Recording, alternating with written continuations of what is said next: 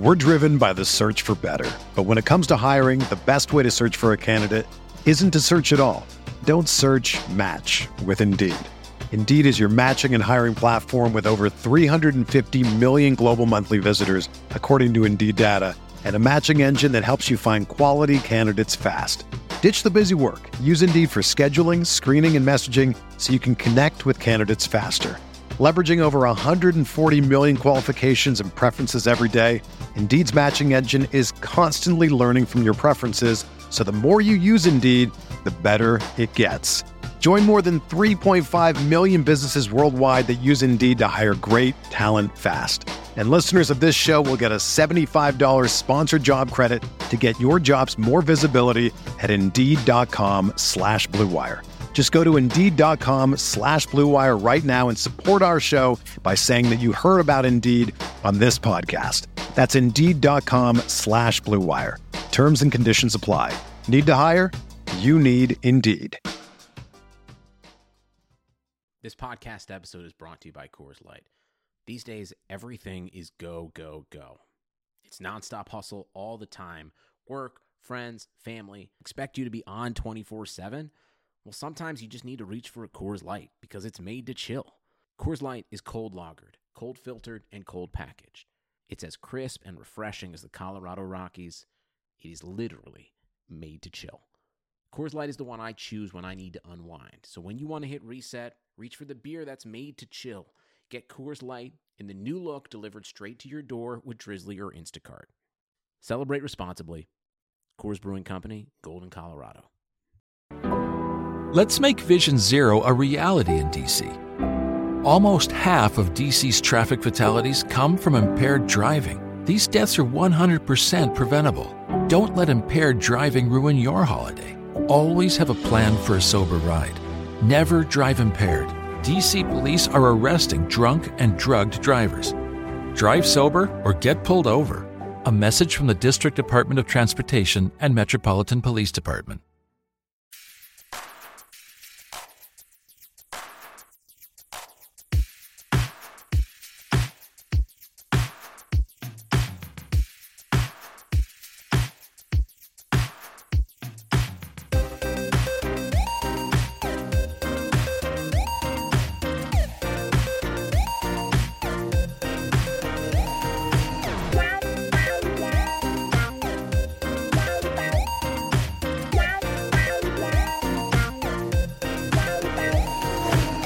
Welcome to the Budding Heads Podcast on Rams Talk Radio. I'm Steve Ribeiro. I'm here with Johnny Gomez.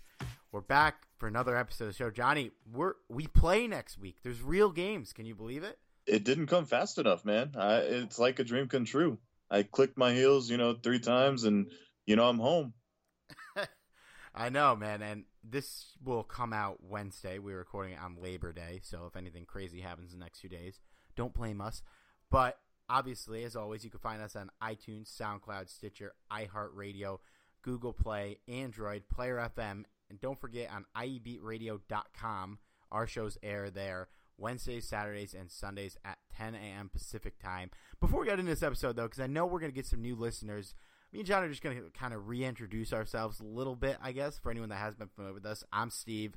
I've been writing for the site since 2013. I believe me and Johnny both have. We've been here for a while. I've been following the team forever, pretty much, since I was like 6. I'm 24 now, from Connecticut, so not really a local fan. The move didn't affect me very much. But, yeah, I've been a fantasy guy for the Rams Talk as well. Now I'm doing that over at rotoballer.com. That's a shameless plug. If you need fantasy advice, that's going to be your secret weapon. Head on over to Rotoballer. And, I'm in New York now. I do social media on the side, and this is obviously the most excited I've been for Rams season in a while. Johnny, do you want me to queue up an icebreaker for you, or you want to just talk about yourself a little bit? I'll go ahead and talk about myself. So I'm Johnny Gomez. Like Steve, came in around 2013. Started off as a historian writer. One of the things that I absolutely loved about football in general is the history of it, and actually coming up with a piece really soon about Rich Saul for all of you old school Ram fans. I was much like Steve, kind of started off as a Rams fan for a long time. I mean, I was kind of born into this life. And so the Ram life chose me. But on top of that, you know, I grew up in kind of at the peak of the Rams departing to St. Louis. I was born in 1989, so I did watch a little bit of action in Los Angeles, but not quite enough. But now that's kind of changed since they moved back to Los Angeles. So excited about covering the Rams this year, especially because this is looking to be a really, really good team now that we have all of our boys signed. We'll get into that later. But, yeah, just a little bit about me. I have many hats. I also do some editing on the side for a computer hardware company. So if you love building your own PCs, you probably dealt with my parts at some point or another, especially if you like building out of fancy computer gear. But I won't plug that. Also work part-time as a naturalist for a nature center. So, yeah, I absolutely love animals as well. So if I'm not playing football or watching football, you can catch me talking and holding animals, particularly snakes. I do love snakes. You gotta love snakes, man. If you don't like animals, too, I mean, come on. Don't even listen. Just kidding. We'll take all the listeners we can get. And I was like, Steve. Yeah, this is episode 8, I believe. So just a quick shout out, too, to everyone that listens. If you enjoy the podcast, be sure to give us a 5-star review on iTunes. You can give a shout out to Budding Heads if you like. But everyone that's listening to this, thank you guys. On today's show, we are going to go through the news that has gone down with the Rams. Now, I know we're a little late on some of these, so if you are really sick of hearing about the extension and roster cuts, I guess I'll put a timestamp in this so you can skip ahead to our Raiders-Rams preview. But, yeah, so we'll be doing that. We'll do the Raiders-Rams, and then we'll close out with another Fantasy 5 today. But before we get started, let's give a shout-out to one of our sponsors here. Most of us are practically addicted to anything Los Angeles Rams. If you want to learn more about the team's history with a bit of a personal touch, you can check out Jim Hawk's book, Hollywood's Team, Grit, Glamour, and the 1950s Los Angeles Rams. The book tells the story of the 1950s through the lens of Jim's dad, John, who was an offensive lineman for the team from 1953 to 1957. Check out the story of a father, a son, and the team that he played for in the era of glitz, glamour, and future Hall of Famers. Read about players like Norm Van Brocklin, Crazy Legs Hirsch, Tom Fears, and Les Richter in a story that spans the 1950s Los Angeles Rams. You can find Hawk's book on hollywoodsteam.com and on Twitter at hollywoodsteam. It's available in both hardback and electronic format, Amazon and Barnes & Noble. You can also find Hollywood's Team through various other booksellers on the internet. Everyone, this is an excellent book. This is from a genuine Rams historian whose father played for the team. It's worth every penny for a Rams fan and for anyone who's really just looking to hear about a story of a father and son and the legacy that his father left behind. Again, guys, this book is fantastic. You won't regret buying it. That's Hollywood's Team, Grit, Glamour, and the 1950s Los Angeles Rams by Jim Hawk, who has been very generous to site, so thank you to Jim as well. All right, let's talk about the news here. Obviously, the big news of the week is that Luis Perez signed with the practice squad. Just kidding, but that's also cool. Aaron Donald has signed a 6-year, $135 million extension, $87 million guaranteed. He'll be with the team through 2024. So Donald is going to be here for a while. I'm happy about this. Johnny, I want to know, what was your initial reaction when this finally went down? Well, when I heard this, I just looked for the nearest bottle of tequila because, man, this is definitely worth celebrating. I am absolutely ecstatic for this because the Rams didn't just, you know, re-sign a defensive tackle.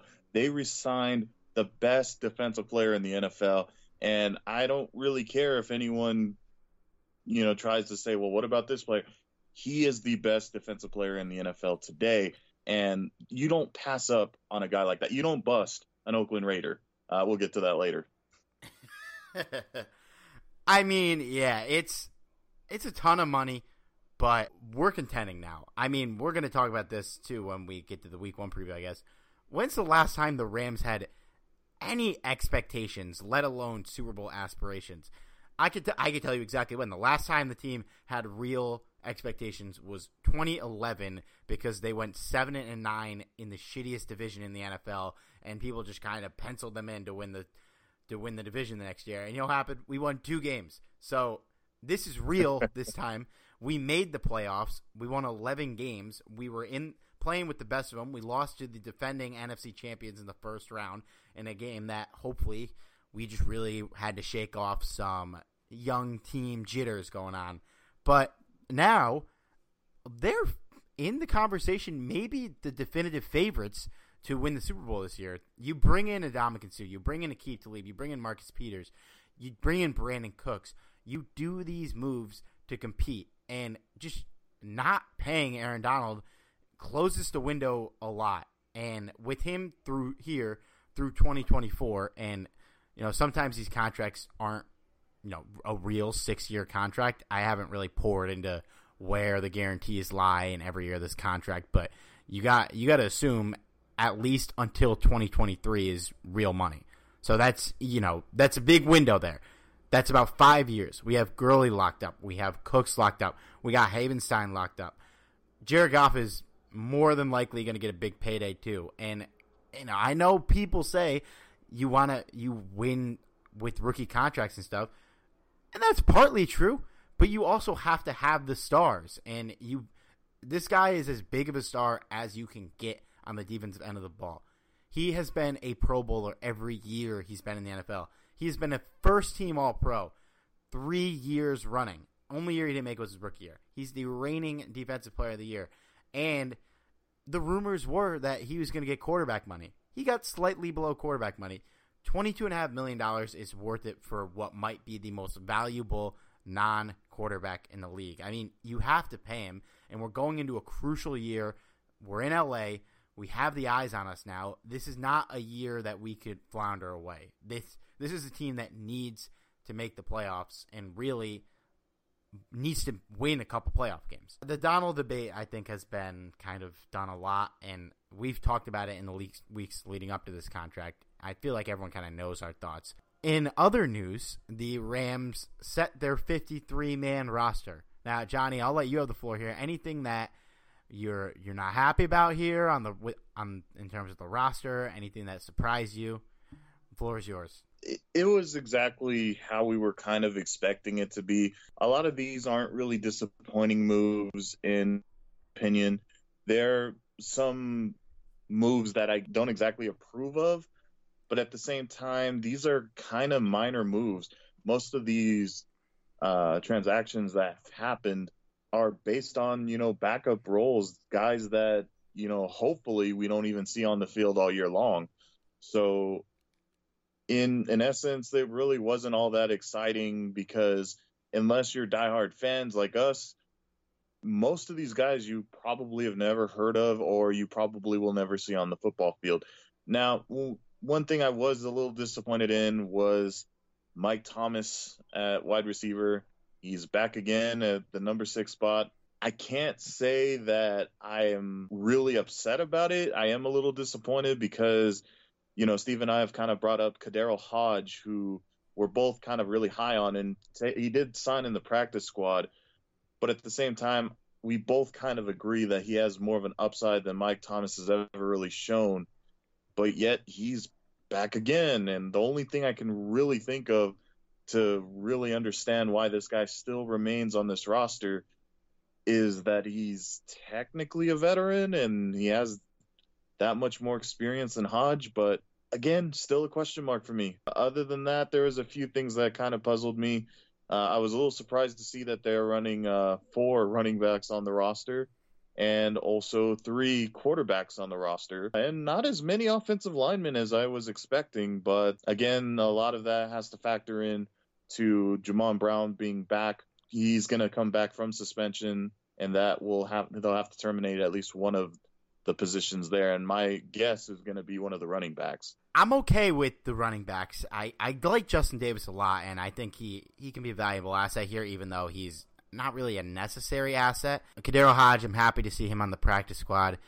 It's funny about Mike Thomas because, like, I feel like 6 years ago he would have been, like, their number 2 receiver, and we would have just been so miserable about it. Like, just, like, Brandon Gibson in there catching 400 yards a year, being the number 2 receiver for our terrible quarterbacks. But, yeah, I mean, Mike Thomas is fine. He's been here for a while. He knows the system. I don't think he's ever going to have to play meaningful minutes, which I guess really it matters to their decision to keep Hodge over – or, sorry, keep Thomas over Hodge, because that guy's probably not going to play. If he has to go in desperation, maybe they just want someone that is kind of a safe play, knows what he's doing. I don't know. It's kind of a strange move. The quarterbacks thing really threw me off. Like, Brandon Allen was not even on my radar of players I thought would make the team. He has not been impressive at all in the preseason. You could argue that he's been less impressive than the most uninteresting man in the world, Sean Mannion, who did nothing but unimpress this preseason. So that really surprised me that Allen made the team. And I could see him being the guy that gets cut when Brown comes back, or when Okoronkwo comes back later. He was popped, so he'll be back around week 6. So those two guys, I think those are the guys most likely that will be cut.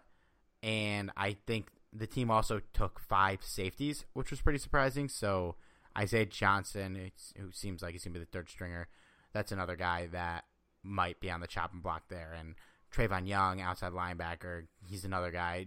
These are the guys that you're going to want to look for. Maybe Bryce Hager, too, who I didn't have making the team, but I wasn't shocked to see him on there. So I think those are the guys that when Jamon Brown comes back in week 2 and when Okoronkwo comes back in week 6, look for them to be on the chopping block. You mentioned the offensive linemen. They didn't keep a lot, which means I can't imagine they're going to cut any of these guys. They all seem like players that are here for a reason. Jamil Demby, 6th-round pick, he's the only guy I could see maybe being cut, but I doubt it. I think that group's going to stay here. I want to get your take on both Dominique Hatfield and Torian Nixon being cut and Troy Hill making the roster. Well, I know exactly why you want my opinion on that. It's no secret. Troy Hill is – I'm not a big fan of the guy. I do see there is potential there, and this is a guy that has kind of, done well for the Rams in very tough situations, especially last year when there was so many injuries. But at the same time, I've seen so many occasions where this guy was just plain out beat, and I've seen that a lot in the preseason too. I don't really see that improving. And while we probably won't see a lot of significant playing time for him, especially with this group of corners, I don't see him being that effective. And while Hatfield and Nixon are not exactly the best options either, I still think they have a lot more upside than Hill. And part of me wants to say that if Peterson was healthy, Kevin Peterson, I would say that Peterson would have gotten the last spot instead of Hill, but I'm not even sure. There might be a lot more trust in Hill just based on his experience, but I don't know. Am I overreacting, Steve? I don't think I am. I don't think Troy Hill's very good either, but you might be overreacting a little bit, because I do think the 4 cornerbacks at the top of the depth chart are good players. 2 of them are really good. Nickel Roby Coleman is great for his position, and Sam Shields has been very good in the past. He's a bit more of a question mark due to his health, but those 4 guys are probably going to take all of the work at cornerback unless someone's hurt. I think that Shields will be the guy that rotates in for fatigue. Those are obviously going to be the 4 cornerbacks when they shift to a more defensive back set. Now, when you have a 5th guy in that position, we know what we're getting with Troy Hill. It's not that great, but he's been here. He's played at a high level in games that have mattered somewhat. So I'm fine with him being the 5th corner. I think Nixon and Hatfield had a bit more upside, and the Kevin Peterson thing would have been interesting because he looked good. But I think it's fine that they went Hill here. And I'll read off the practice squad so we don't have to keep doing this. Dominique Hatfield, cornerback. Demaric Hemingway, tight end. Kaderil Hodge, wide receiver. Those are guys that we talked about a lot last week. And then after that, we've got Jeremiah Colon at guard, Henry Krieger-Koble at tight end. I almost certainly mispronounced that. I'm sorry, guys. Stephen Mitchell, wide receiver. Stephen Parker, defensive back. Luis Perez, QB, who I think we're all happy to see on the practice squad, and Ramon Richards at defensive back. So that, Perez being on the practice squad too, it just adds to like, why do we keep three quarterbacks? I'm very confused at that. Yeah, I kind of agree with you. And again, just to kind of add a little bit to what you were saying earlier, Allen didn't impress at all. And, you know, say what you will about Sean Mannion, he was still a little more productive than Brandon Allen, especially this past game. Brandon Allen didn't do much of anything. And not that Perez really stepped in and did much either, but we didn't really see a whole lot of Perez to really make a definitive educated guess on whether he should get a roster spot or not. But like you said, it does kind of leave you scratching your head a little bit because you have Perez on the practice squad. So do we really need essentially four quarterbacks with the team overall? I don't necessarily think so, unless they're really concerned about Jared Goff's health, which to my knowledge, he seems to be the picture of health. Have you heard anything different? No. And if they're really concerned about Jared Goff's health, these are not the backups you want on your roster because I don't think any of them are good. Perez, obviously, it's too early to tell, and I'm glad he's in the practice squad, but I don't think anyone wants to throw him out as a starter anytime this year. Sean Mannion, I've aired out my thoughts. I don't need to go into it. Allen, he does not look good at all. He seems like the kind of backup that you have if you just don't care about your backup. And the Rams already have that because clearly they don't care about their backup when they're trotting out Sean Mannion for the past 4 years. So they don't need Brandon Allen. That I wouldn't be surprised if he was the guy that gets cut when Brown comes back. But at the same time, if that's what they're going to do, why keep a quarterback? Why not keep, you know, another outside linebacker like Ejuan Price who got cut? Another cornerback like Torian Nixon or Dominique Hatfield, another receiver like Kaderil Hodge. It's a position that the guy's never going to play unless circumstances are crazy, and that I don't get it. And if Goff gets hurt, they're almost certainly going to bring in somebody from the outside unless they really believe that if Sean Mannion plays bad, we're going to roll with Brandon Allen and be happy about it because nobody has ever been happy about that since Brandon Allen got into the NFL. It's mind-blowing to me that he made the roster. That's the most shocking here out of any of these players that made it. Yeah, there's no doubt about it. Brandon Allen doesn't really deserve a spot on this roster, in my opinion. But at the same time, like you said, I highly believe that this is going to be the guy to be cut once Brown comes back. It would stun me if Allen stays on this roster the entire year. But then again, stranger things have happened, I suppose. I don't know. We're definitely overreacting too much to this whole situation because they kept three quarterbacks, which it doesn't really matter. The guy who would have made over Allen probably wouldn't have had that big of an impact, but Allen's not going to have any impact. So I guess I stand by my overreaction. Let's talk about one quick other set of news here.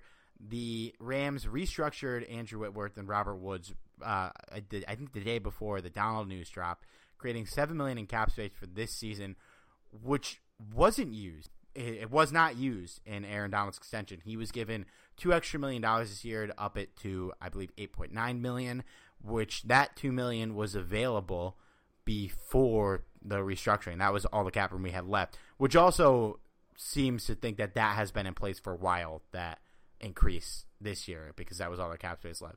So now the team has $7 million in cap space. I mean, I want, what do you expect them to do with this cap space, if anything? It would be nice for them to go out there and, maybe research and find one of these gems, that that teams cut for some bizarre reason. But I don't know if there's really a whole lot of guys that I really want to fill up this roster with at this point. There really isn't a starter or anyone else that I can think of that can really come into the Rams and make a huge improvement. The only position I can really think of that might benefit the Rams to look into is maybe a backup quarterback role, just to eliminate Brandon Allen or possibly even Sean Mannion. Whoa. But you said it. I know that's kind of music to Steve's ears there. It's not that I'm giving up completely on Sean Mannion, but at the same time, I do realize that Sean Mannion hasn't really performed like he should have. He really needed to step up, and I don't think he did. He had every opportunity to do so, And unfortunately, he just hadn't really performed like we all, well, like I expected anyway. But at the same time, do the Rams need to overspend on a backup quarterback? Not necessarily, but definitely someone to bring in to at least compete during practices, to at least give Mannion a run for his money, and who knows, maybe overthrow him on the depth chart, maybe send him to third or to the third string, or outright cut him if it gets to that point. Unfortunately, I don't think they're going to make a move at backup quarterback unless something happens to Jared Goff, because with RG3 kind of making the Ravens, that was really the only like intriguing third stringer that had a chance of getting cut. With AJ McCarron fetching a 5th round pick, which we'll get into in our next segment, the price for backup quarterbacks is apparently high. So I think it stays as is unless something happens to Goff, and that kind of gets to my point. I think there's two things that happen to this money, and I don't think it'll move for a little bit here, because I think that either it's going to be insurance in case somebody gets hurt, let's say in case Goff gets hurt, and they have some wiggle room to go out and get a quarterback that has a somewhat of a paycheck. You know, you're probably not going to be able to get a usable minimum guy. There's going to be backups that, well, aren't that expensive you can go out and get. Like, let me look up an example here. So, example, Josh McCown makes $10 million.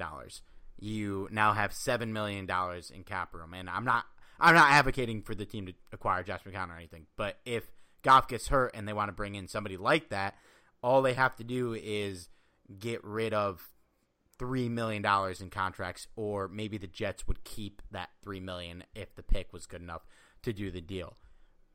If we stay healthy going to the trade deadline, and I know the trade deadline is usually quiet in the NFL, the Rams are going to be buyers with $7 million to play with. We see every year there's guys in their third or fourth year of their contracts that teams don't plan on bringing back that get traded either before the season starts, or sometimes we see them get moved during the season, as we saw with Kelvin Benjamin, who got traded at the deadline last year. There's going to be guys out there, and while I don't really think – well, I guess, you know, we could say right now the team could use an inside linebacker unless Kaiser steps up or one of the other guys. They could probably use an outside linebacker if they're firing on all cylinders and nobody's hurt at the trade deadline and those outside linebackers that we're starting aren't playing great. That's where you make a move and you go out and get somebody, and you have now you have some cap room to play with. If this didn't happen, Donald would have been absorbed into every last penny of cap room the team had. So that's how I feel. I'm excited about this cap space. So it's going to be a nice thing to keep an eye on, and maybe our Les Needs wild ride is not over just yet. Can I play devil's advocate for just a second here? Sure. Because I already know this topic's going to come up eventually, especially in maybe the Rams Talk Room, on Facebook or maybe on Twitter. What are your thoughts on Paxton Lynch? I don't know, man. I think we've seen enough of Paxton Lynch. I wouldn't be too upset about it because of how out I am on Sean Mannion and Brandon Allen. So, like, he's getting a minimum deal. If they sign him, he's barely going to get in any of this cap space. So, I'm fine with it if they see something in him. I think he has more upside than Sean Mannion, but I think he might be worse than Sean Mannion right now, and that's saying a lot. I do think he's better than Brandon. I'd rather have him than Brandon Allen, though. I mean, if we're going to keep three quarterbacks, why not? Get him and get rid of Allen. But what do you think about Paxton Lynch? Not a fan. I never was a fan of Paxton Lynch, and I was actually amazed that the Denver Broncos made such an effort to get this guy, you know, and this is coming from a guy like John Elway, so high on this guy. And, well, the end result is him being cut. I mean, for a guy, for a team, rather, in to one player to just outright cut him in what this is like his third year, I want to say? Yes. Yeah, he played 2 years. Yeah. Started 4 games. that's not a good sign. You know, not a good sign at all. This isn't exactly a low rounder. You know, this is a guy that was a high pick, and they cut him outright in entering his third season. So am I interested? Not really. Maybe, like you said, to replace Brandon Allen. But even then, I don't know if it's that much of an upgrade, if an upgrade at all. There's a reason why he is no longer on the Broncos, so why bring that to the Rams? Exactly, and you could say, like, well, he didn't really get a fair shake with, you know, they never really gave him a chance. Did you see the guys they were starting? If he was, he probably didn't deserve a chance, and that's saying a lot. It's the same, Christian Hackenberg went to the Jets in the second round of that draft, and at first, because they were in a similar situation where they were just not really playing anyone good, you were kind of like, why haven't they even given Hackenberg a shot to start a game or something? They're throwing out Bryce Petty and stuff like that. The fact that they're not even being considered to start means that there is something wrong there and that the team made a mistake. And I think if they are just straight up cutting Paxton Lynch at this point, I think they've seen enough, and that's the fact that they're just out on a first-round pick after 2 years means that he's probably not good. And while I wouldn't be that upset if we picked him up because I don't think our backups are good either, he's probably nothing there. There's probably nothing there, and at best maybe he'll be a backup, but he'll most likely be out of the league sooner rather than later, unfortunately for him. All right, let's move on here. We got actual football to talk about. Week 1 is coming up, but before we do, let's give a shout-out to our sponsor at the Golden Ram Barbershop. If you're looking to support one of your own in the Orange County area and like the old-school barbershop experience, check out the Golden Ram Barbershop at 13755 Golden West Street in Westminster, California. The zip code there is 92683. Our friend Sal Martinez opened his shop up as a shrine to the Rams on the day the team left for St. Louis and has kept the lights on ever since, and luckily for him, they returned. He's by appointment only, so give him a call at 714-894-RAMS, 714-894-7267. Use the promo code RAMSTALK so Sal knows that he sent you. He knows that he's getting an educated Rams fan, and he's going to give you a discount on an already affordable haircut. The Golden Ram Barbershop is open Monday through Friday from 8 a.m. to 6 p.m. and Saturday from 7 a.m. to 4 p.m. One more time, give Sal a call, 714-894-7267. Johnny, you've seen his shop. What did you think of everything going on in there? It's a dream for Rams fans alike. I mean, I've been there twice already. I want to go back because I definitely need a haircut, and the dude gives a really good haircut. So not only are you going to look really fly, going back a little bit, but this is a guy that has tons of memorabilia. I'm not kidding. Wall-to-wall Rams memorabilia. It's literally a time capsule of Rams greatness, and if that doesn't excite you, you're not much of a Rams fan. I am not kidding you. Each time I go, I see a different section of his wall that I haven't seen before, and I could spend all day in there. What more could you want on your barber, man? That's the Golden Ram Barbershop. Number there is 714-894-7267. Give Sal a call, guys. You won't regret it. All right, we are playing in Week 1. Unfortunately, we're the last game of the week. That's 10 p.m. Eastern time. So a nice night game for you guys in L.A., actual 7 p.m. start time, kind of like those Laker games out there. For me in New York, this will be the latest I stay up to watch football all season, so I'm not super excited to stay up till 1 a.m. on a Monday. But here we are. So let's – are you guys – how is it like – because you don't get really any 7 a.m. starts for football, right? No, it's all 10 o'clock starts for us. So, I mean, if you complain about that, you just are a very late sleeper. 10 o'clock in the mornings are not a lot to ask for. But in your case, 7 a.m. games, you're going to wake up a little bit early. But wait, I'm at 7 p.m. Why am I saying 7 a.m.? Oh, all right. Well, that's a little bit different. Well, I'm looking at the ad read from Sal, and I keep seeing 7 a.m. So this game is a 7 p.m. kickoff for you guys, a 10 p.m. kickoff for us East Coasters out there. So, but that's what I meant, because that's when like Laker games usually start. But for football, the latest games start at, what, 5? Yeah. I mean, unless the Rams are starting at a Sunday night game, very rarely is it 7 o'clock. But, again, that's really not that big of a deal because most Dodger games and, like you said, Laker games start around that time. So it's kind of normal. But then for you, it will likely end around 1 o'clock. So probably not as much enjoyable as it is for us on the West Coast. Yeah, not ideal. And normally when the Rams play in primetime, I consider hopping on the post-game pod, but I will not be doing that at 1 a.m. in New York, I can assure you. But the last time the Rams played in this time slot, they got their asses whooped by a 49ers team that I believe won, 2 games? So let's hope this game goes better. We are playing the Oakland Raiders, who have been in the news very much over the past couple of hours here because they sent Khalil Mack to the Bears, and they got back in return 2 first-round picks and a couple other picks there. They also gave up a 2nd-round pick, which for me, that kind of seals the deal. This being a great trade for the Bears and not so great for the Raiders. I mean, Johnny, this is a situation that could have happened with Aaron Donald, and I'm glad it didn't. But what do you make of this whole Khalil Mack situation in Oakland? The funny thing is I was talking to a good buddy of mine who follows the Raiders like nobody else. He is a Raider Nation at heart, and you'll never find a bigger Raider fan than him, which is why I'm going to have a very fun time once the Rams smash on the Raiders on Monday.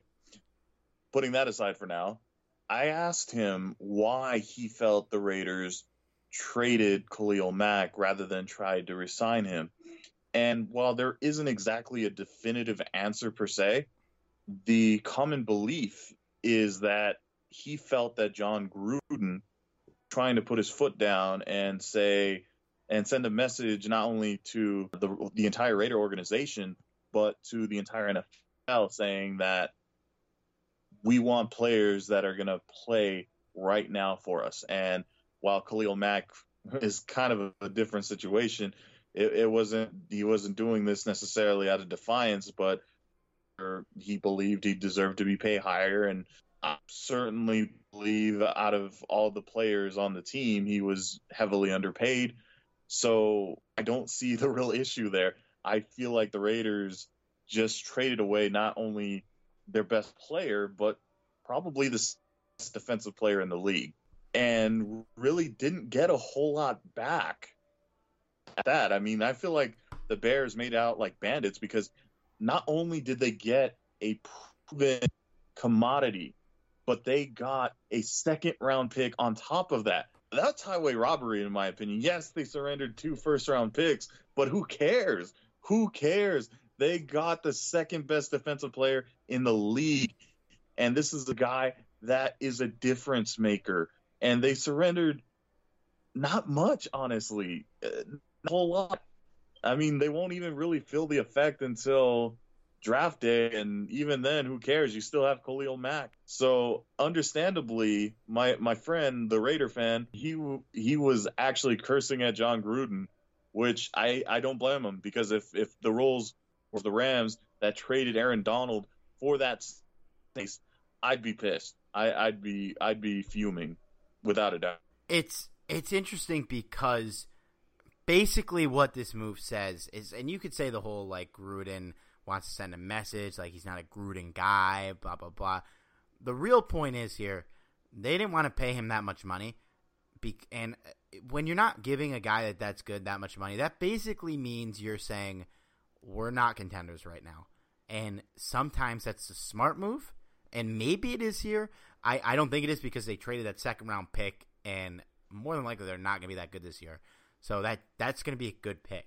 If that wasn't included, I might be changing my tone here. But the logic behind this move is basically we're not going to be contenders in the next few years, and we want to build up assets that we can instead of crippling our cap long-term when this team might not be very good, and it'll make it tougher to build. But Mac is one of those guys who's worth that. And let me, like, just to kind of, like, get perspective here, I believe, like, let's say this. If the Rams signed Aaron Donald to this exact contract, just exactly the same, last year during his holdout, don't you think there would have been a little more, a little bit of backlash to it, because you're putting in that much money to a defensive tackle when the team around him really didn't seem like it was going to be all that good going into the season? Obviously now, and we went over this in the Donald thing, we're contenders. We need to pay him. We need to keep this window open as long as we can. But don't you think, like, if they made that contract last year, it would have saw some backlash because of how much money it was going to a defensive tackle when the team has other needs to fill, theoretically? Obviously, we know they're killer, but you know what I'm saying, right? Oh, I absolutely follow, but there's always going to be some sort of backlash. I mean, and if you want to get technical about it, there was a little bit of backlash over the current signing, which I think is completely ridiculous. And it all just kind of stems down to how much you value players. And if you're kind of one of these old school guys that, you know, these guys are getting paid too much, that's kind of the wrong issue you're looking at this point. But overall, I do kind of get what you're saying. And the only backlash I would kind of say is because, yes, technically Aaron Donald was in his rookie contract, but he was only, you know, he still had 2 years left. And at that point, you know, you have that kind of moral value that you have to look at. Should you honor this commitment, or are you just kind of buying time to get a new contract? I mean, there is no right or wrong answer in this point, just because you can make a point for both sides. If you look at it from Aaron Donald's perspective, he's one injury away from never getting that contract that he deserved. And that's probably how he was approaching it, which you can argue whether or not that's right or wrong. In my opinion, there's no right or wrong answer there. But, yeah, there would be animosity going towards this contract if it happened last year. And I think that's one of the main reasons why Lesney, you know, delayed it a year, you know, as much as he could. And I'm glad for his sake and for the Rams' sake that that Aaron Donald was able to, or wanted to, actually play the previous year, rather. Yeah, I agree. Like, I feel like his holdout last year was a little ridiculous, and I get why there was a lot of backlash to it. I didn't really like the backlash to it this year because, like you said, he's one injury away from being done, and he has proven enough this year with 1 year left on his deal that he deserves the extension, and he shouldn't have to worry about money anymore for the next couple of years. Not, I mean, and you could say, yeah, he's making millions of dollars a year, but you know what I mean. He has a short amount of time to make 99% of the money he's going to make for the rest of his life, and I don't blame him for holding out. But, yeah, it's because my point is really, like, if the Rams weren't that good last year, like, let's say they went 7-9. God, 7-9. Oh, you said it. You said it, damn it. You said it. But let's say they went 7-9. This happening to us, would it be more possible than people think? Because when you're not a contender, it's tough to pony up $135 million for anybody, let alone somebody who doesn't play quarterback. But I'm very happy with the contract now, and even if we were in this scenario, I think I would have rather paid Donald than had somebody else pay him. But I don't know. It's weird. And then the same day, the Raiders traded a fifth-round pick for AJ McCarron when their starter, again, is healthy, and their backup, Connor Cook, wasn't, you know, the worst backup in the league. I mean, has anybody had a worse month than John Gruden? And they also cut Martavis Bryant, who they traded a third-round pick for. So, like, this has been kind of a disastrous month for the Raiders. The whole time I was texting my buddy because you got to rub it in a little bit. Of course. But we've all been rubbed in as Rams fans. Oh, you don't know the half of it, man. Yeah, you do. But the A.J. McCarron trade just completely stunned me because – first of all, I don't get it. I don't get why AJ McCarron is a step up over Connor Cook. While I admit that Cook isn't that great, I didn't think he was that bad either. And trading for McCarron, I don't know if that's an improvement. I really don't. I don't think it is. And I don't know. I that just boggles my mind a little bit. And then Martavius Bryant, I kind of understand a little bit because this is a guy that is going to probably face suspension. But again, they surrendered a third-round pick for this guy. That's not a low-round pick. And they just outright cut him before the season starts. One less weapon for Derek Carr. And then they kind of band-aid it with signing Brandon LaFell. Yeah. How inspiring. This whole Gruden thing, I don't know. Yeah. Yeah, I don't. I question a lot of these moves, and it's kind of good for the Rams' sake because I don't know if they're going to do very well against the Rams, and if the Raiders do actually make this competitive game on Monday, it's going to be a long season, Steve. This game has gotten less and less concerning, as the weeks have gone out. Which, Jon Gruden is getting paid $100 million over the course of 10 years, and I think out of all these moves, the Bryant cutting was the most Jon Gruden sending a message type move, because they probably should have just wrote it out since they gave up a third round pick for him. But I guess sunk cost, whatever. And Brandon LaFell, obviously not the most inspiring signing, but you could do worse. They could have also done better and maybe try to get Dez, but it is what it is. But yeah, I do think AJ McCarron is a good backup. We give him slack because he's not that good, but the Bills again. This is kind of the Paxton Lynch thing. The Bills signed him to a 2-year, $10 million contract. They're not planning on starting Josh Allen, and they valued a 5th-round pick more than McCarron, who seemed like he was in line for the starting job. And they're starting Nathan Peterman, who had the worst debut in NFL history. So, this is not a good vote of confidence for McCarron, and the Raiders coughing up a 5th-round pick for him. It's just, it's wild. But let's talk about the on-the-field product here. It's going to be a road game against a crowd that is going to be tough in Oakland. It's, maybe they're mad at the team, so maybe it won't be as tough. It's a team that has a stake in the Los Angeles football team, so Los Angeles football scene. So it is an important game for the team. I mean, what are you going to be looking for in this game in terms of what do you want to see the Rams do against the Raiders, or anything from the Raiders side as well? For the Rams, the number one concern for me is just not making sure that the Raider offense doesn't establish any sort of rhythm, which I have to say I'm not that concerned about, but for argument's sake, I'll go ahead and say that. Just making sure that they shell-shock Carr. This is exactly what they need to do. They need to shell-shock Carr to send a message not only to the Raiders but the entire league that the Rams are not the team to play.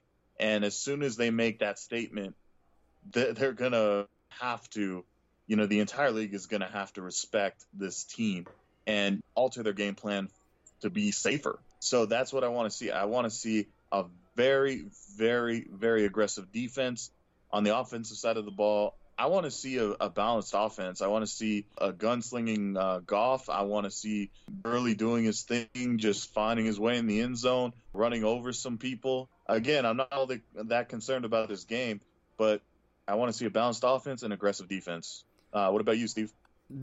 I definitely agree with most of that. The two things I'm really going to be keening in on here is I want to see how the run defense looks. Our defense was good last year. We forget how many games they really kind of got wrecked in the first half, and Wade, being the good coach that he is, made a lot of adjustments and kind of got it together most of the time. But the run defense last year was probably the weakest part of the defense and maybe the team as a whole. There was a lot of games where guys kind of just ran circles around us, and it wasn't great to see. Now, you got to hope that bringing in Aaron Donald will help out in this situation.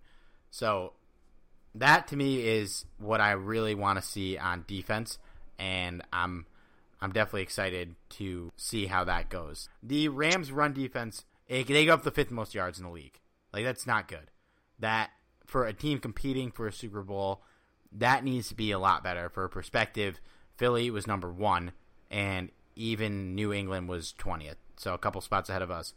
That needs to improve, and going against a Raiders running game that shouldn't be that good, I kind of like Marshawn Lynch going into this year. I think he's going to be a sneaky good fantasy asset, but he should not be running circles around us under any circumstances. I want to see how Sue impacts that, and I want to see how the linebackers can hold their own in the running game. On offense, I'm excited to see Goff. This is a big offseason for him, and last year the strides he made were very noticeable. And while I don't think it'll be as dramatic of a change from his first to his second year, I do want to see just a more polished Jared Goff and what that'll mean for the offense. He had trouble sometimes last year. He looked at the receivers too long. Hopefully he can shake that off. He can get a little better at that. But that's just who I want to see. I'm excited for year 3 Jared Goff. Year 4 Todd Gurley, I'm excited, of course. I hope that he looks more like year 3 Todd Gurley and not year 2 Todd Gurley. I'm not super worried about that. Obviously, Brandon Cooks is in the house. I'm excited to see his connection with Goff. But, yeah, Goff is who I really want to see here. Definitely agree with you there. Goff is definitely a guy that is going to, I think, really improve even more, which is kind of a scary thought because I feel Goff is an underrated quarterback, and if he improves even a little bit more, you're already talking about a top 10 quarterback, in my opinion. Would you put him that high? If he comes in a lot more improved, yeah, I think he's in the conversation. I'd have to really rank it out. Top 5, I think. I don't imagine him being a top 5 quarterback this year just because the position's so deep, and there's like I can't really imagine him being better than Rodgers or Brady or even like Russell Wilson this year. But if he makes strides and improves a lot on last year, I definitely see him being able to at least be in the conversation for top 10 and probably being in that conversation because this, how night and day it was between year 1 and year two was crazy. And he was the number 1 pick for a reason. He got drafted over Carson Wentz for a reason. He can definitely be a top 10 quarterback. His ceiling's probably a top 5 quarterback. I don't think he'll be there next year, but yeah, if he continues to make strides, I see him end of the year as probably a top 10 quarterback. All right, Johnny, you know what time it is here. First one of the year. Give me your prediction for this game. Whew. I don't want to get too bold and predict a blowout, but I'm just going to do it anyway. I'm going to say expect a 45-13 victory. Whew. I'm going to go 37-21. I'll give the Raiders a little bit more credit than you, but yeah, I think this – I don't think it's going to be a total blowout, but I think it's going to be a game where the Rams have a solid lead and are just in control the whole game. I don't think – it's week 1. Gruden's got – something to prove. That's a team that's going to be playing with a chip on their shoulder. Then again, it could also be a team that's furious that they traded their best player and captain. So it definitely could end up as a blowout. I would say it's more of like the Rams are comfortably up double digits in the teens, but not in the 20s for most of the game. I hope it goes that way, and I hope it doesn't look like the 2016 season opener because that would make me sad. But I'm just happy that it's finally here. Now, what? Are you happy about it? Are you kidding? Do I need to breathe? Absolutely, I'm freaking happy about this. There is never enough football in a year. Never. And This is just like my Christmas. Yeah, it was nice to see the college teams playing this weekend, but that was JV. Let's get the varsity boys in there next week, week 1. All right, we are going to get into the Fantasy 5 here, but first, guys, I am sweating in my apartment right now. And I wish I had a pool to jump in right now. And I'm sure a lot of you would do too. And if you have a pool, maybe it needs some work.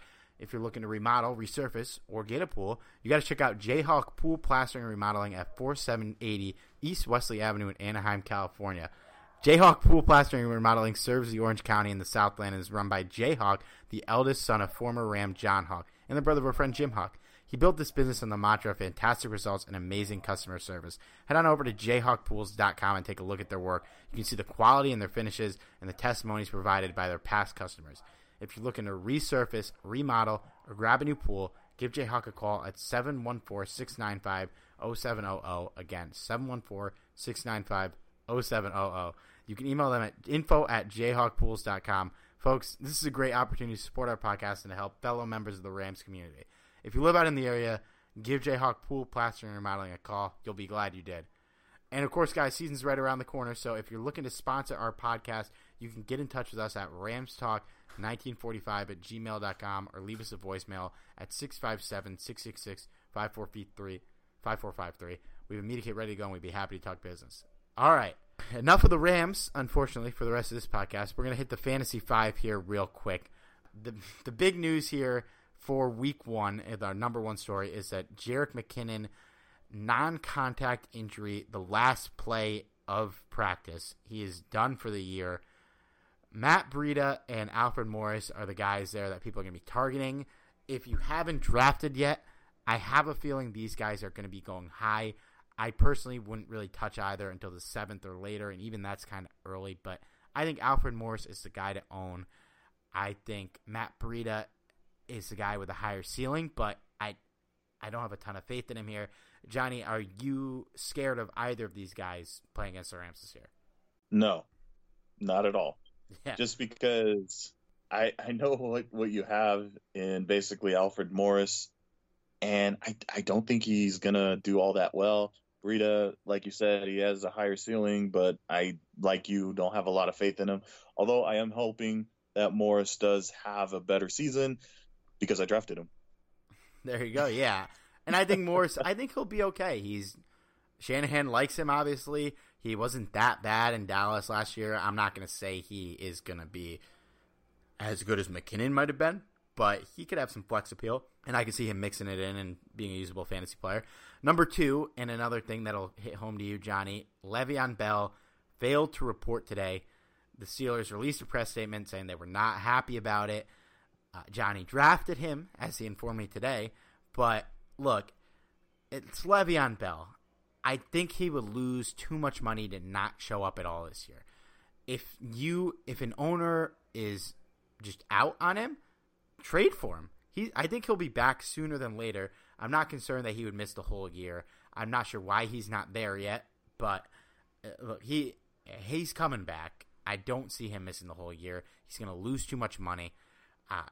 He's not a guy that you want to sell. He's a guy that I would buy if players were selling him for nothing. So, Johnny, hold tight on Le'Veon and get James Conner if you can. Man, not a good start to the season. You know, I had to check all my teams today, and I was a little surprised that I didn't own him in any leagues this year. So that I'm kind of happy about that, but also like don't panic too much. Unless someone offers you something crazy that you can't pass up, do it. But he's not a guy you should be shopping because when he's out there, he's going to be one of the best players in the league, even if it's not till week 3 or week 4, which I don't really think it will be, but he's still worth holding on to. Number 3, the Saints cut Jonathan Williams, the expected backup to Alvin Kamara during their roster cuts. Now, they signed Mike Gillislee, but we've seen enough of Gillislee to know that all he can really do is run into the end zone from the 5-yard line. And while that is a little scary for Kamara owners, all signs point to Kamara getting a full workload during the first 4 weeks and a chance to prove he could be the feature back. And that's really exciting.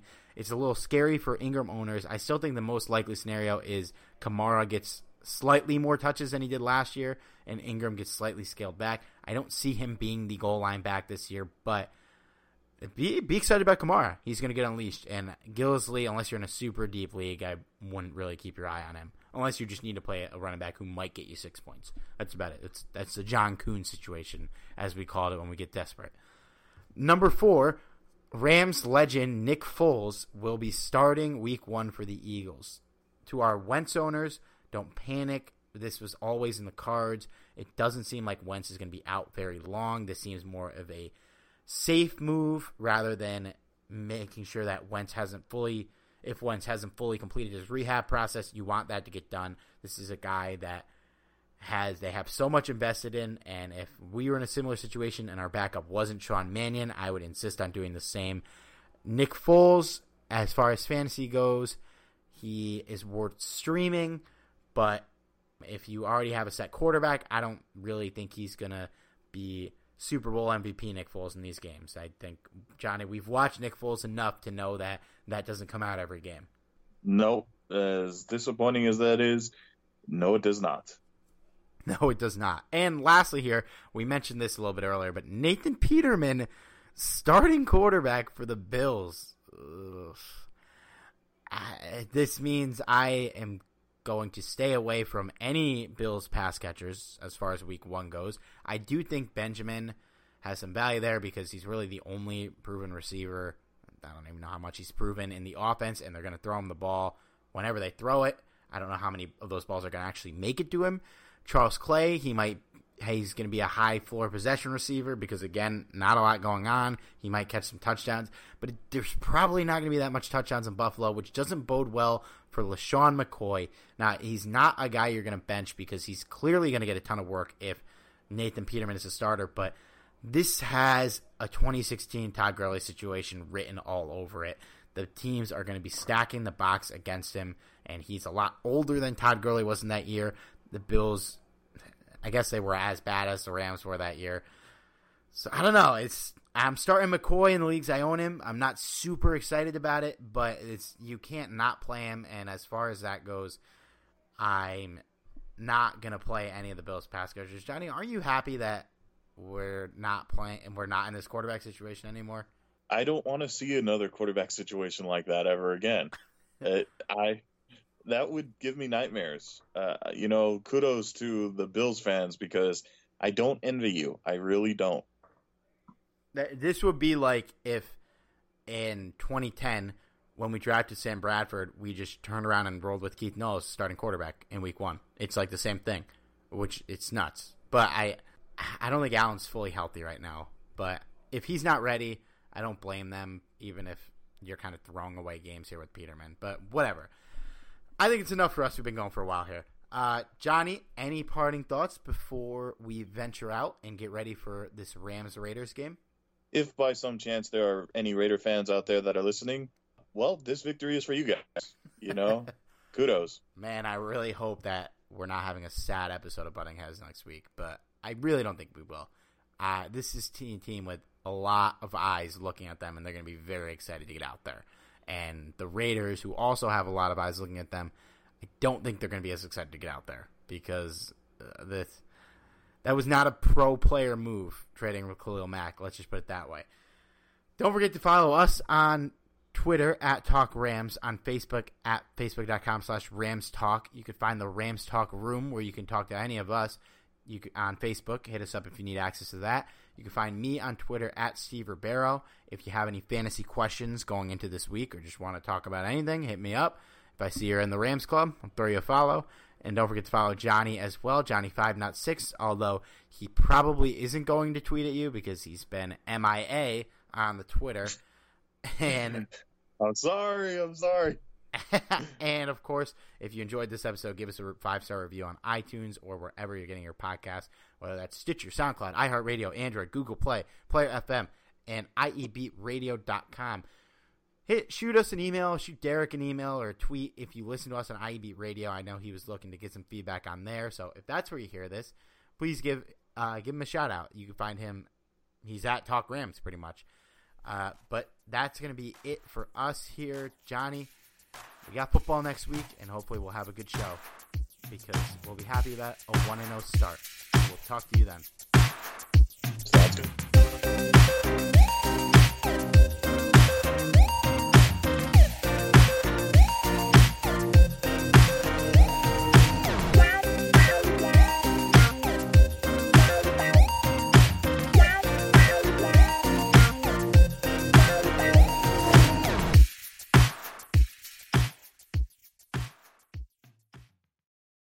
I hate Tom's Tulip Shop. It just smells so flowery. Like we're good at your flower shop. You don't need to remind us. No matter how hard you work for your small business, online reviewers will find something to complain about. I needed a fake plant. They don't sell fake plants. Thanks for nothing, Tom. And while Progressive can't save you from these trolls, we can help you save money on commercial, auto, and business insurance. Then he says, have a great day. I'll decide what kind of day to have. Get a quote online today at progressivecommercial.com. Progressive Casualty Insurance Company, affiliated and third-party insurers. Sugar Ray Leonard, Roberto Duran, Marvelous Marvin Hagler, and Thomas Hearns. Legends, whose four-way rivalry defined one of the greatest eras in boxing history. Relive their decade of dominance in the new Showtime sports documentary, The Kings, a 4-part series premiering Sunday, June 6th, only on Showtime.